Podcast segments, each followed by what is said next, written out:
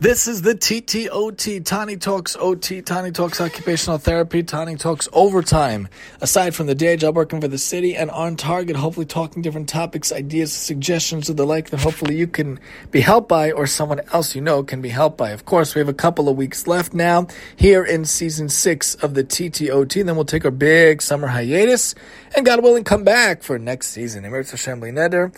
And we're talking different ideas every day that can hopefully help you. And I was thinking about today how wonderful it is to have magnetic things. You know, oftentimes we have these things and we never really use them. We have magnets, magnetized pulls on our fridge and on our dishwasher, for example. And I wonder if the stove itself is magnetized. I never actually tried.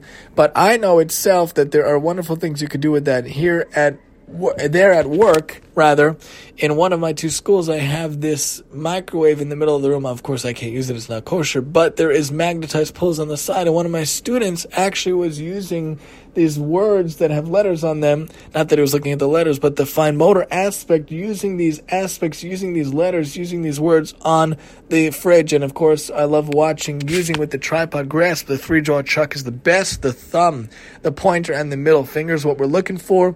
Using that on the microwave is fantastic. So why not try to figure out what we could do on our own fridge, on our own dishwasher. I actually have these metal hooks to hang up the towels. I find that a functional way to do so. Of course, we have magnets. A magnet from the kids' school, a magnet from a clothing drive, magnetize, you know, logos, and of course we've had magnet letters and magnet numbers before, before the kids destroyed them and lost them.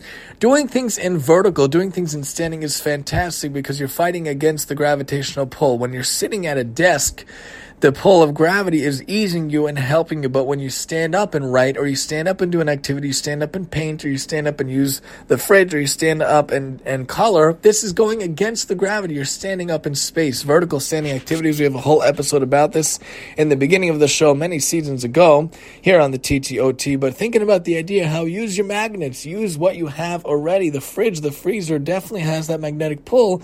You could decorate it. Some people have a schedule on it. We used to have that until it was also vermacht and destroyed. And these are ways that you could use your surroundings, especially for magnets. And I was watching my student use the magnets, use the words, use the letters on this microwave, so too can we use it in our own life, in our own house, in our own ways. It goes to the mind how we could use our surroundings. Even when the kids are in the bath, I got special bath toys from years ago. I got like a boat with the cars that go in the boat. We have like these little guys that are plastic and they, they can wobble in the water and there's many other toys I can't even think of that are dafka specifically meant for water toys. I used to have the water crayons and the water markers, but those were destroying the walls. I got rid of that too. But in general, these are things we could use. Use your magnets. Use your style. And we know that we have magnet tiles in general to build, but you can use the fridge itself. You can use the dishwasher itself. Even the microwave, especially at work, has a magnetic pull, and we could use it to help kids as well, especially in vertically standing, which is a wonderful way to work on skills in a fine motor way, fighting against the vertical way. Join us next time as we talk the TTOT, the OT perspective for the day to hopefully get you on your way here on the TTOT. And I'm your host, Tani.